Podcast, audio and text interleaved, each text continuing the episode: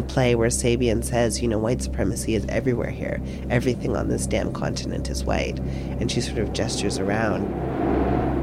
The textiles don't just reference icebergs and cold and snow, they also eerily look a little bit like Klan robes and the way that they're hanging from a peak, you know, make them sort of reminiscent of something else.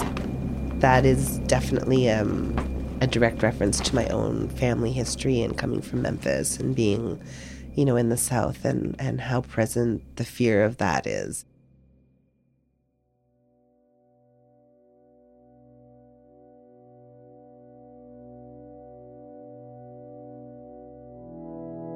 Uh, my name is Cyrus Marcus Ware, and I'm a visual artist and an activist, um, and a parent, and an identical twin. Antarctica started as a speculative fiction short story that uh, really was an attempt for me to grapple with what it meant to be living at the end of the world and what it meant to be living at the end of capitalism and what it meant to be living at this time of dramatic change.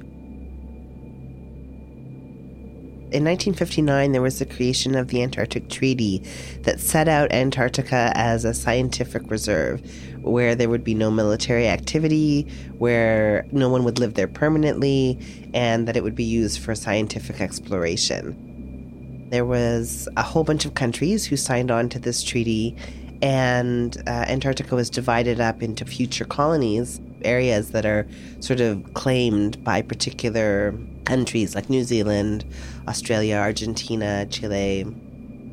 In general, the Antarctic Treaty set aside these uh, pie shaped areas as peaceful areas that would only be used for scientific exploration.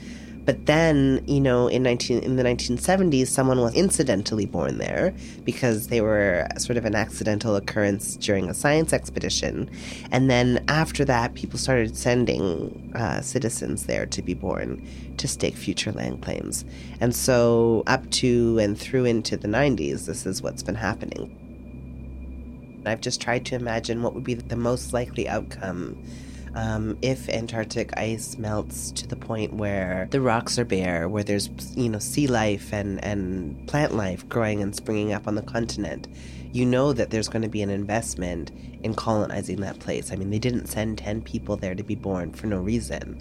They sent them there to stake future land claims. So I'm just imagining what would happen when that eventuality actually takes place. As I was writing the piece, you know, I started being able to lift things from news headlines almost daily because, of course, Antarctica has been undergoing a heat wave. So, um, you know, huge, the Pine Glacier broke off while I was writing um, the play, and so I was able to incorporate that into it. And of course, now another huge, significant piece the size of Manhattan um, has just broken off of Antarctica because of the heat wave, and these calves are like floating in, in the Antarctic waters and of course increasing the temperature as they do. So, um, you know, that process of sort of doing research became easier and easier as climate change advanced.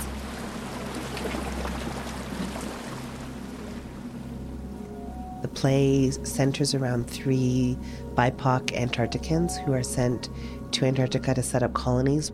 One of them, Sabian, is an activist she absolutely is against the process of colonization, and yet she's sent there regardless.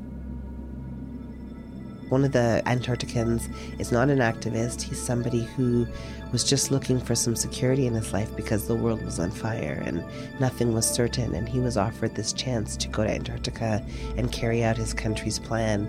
And he agrees to do so, but he gets swept up in Sabian's uh, hope and, and inspiration of a potentially free Antarctica where more than just rich people survive. And then the last character is um, a black woman named Jessica who uh, has been sent to Antarctica and who is desperate to just sort of fulfill her duty and her mission. And she's in support of the company and what they're trying to do, in part because she knows where her next meal is coming from and she's trying to be practical. I mean, it's important to mirror these characters on, you know, real life activism and and activists that I know in my life, in part because I'm trying to bring to life um, the actual experience of being an activist in this current moment because I think that activism is really misunderstood. Activists get portrayed as these one dimensional characters who are only ever in the streets, who are only ever yelling, who are, you know, and, and they, they don't get to be three dimensional beings. It centers around these stories of BIPOCs because I want, I actually don't know if we're going to make it. I don't know if we're going to survive this. I sometimes am not hopeful. And I've read great speculative fiction stories and Margaret Atwood stories and whoever else, and it's all white people who are in the future. And I'm trying to offer something different, something that suggests that perhaps it's BIPOCs who survive for a reason.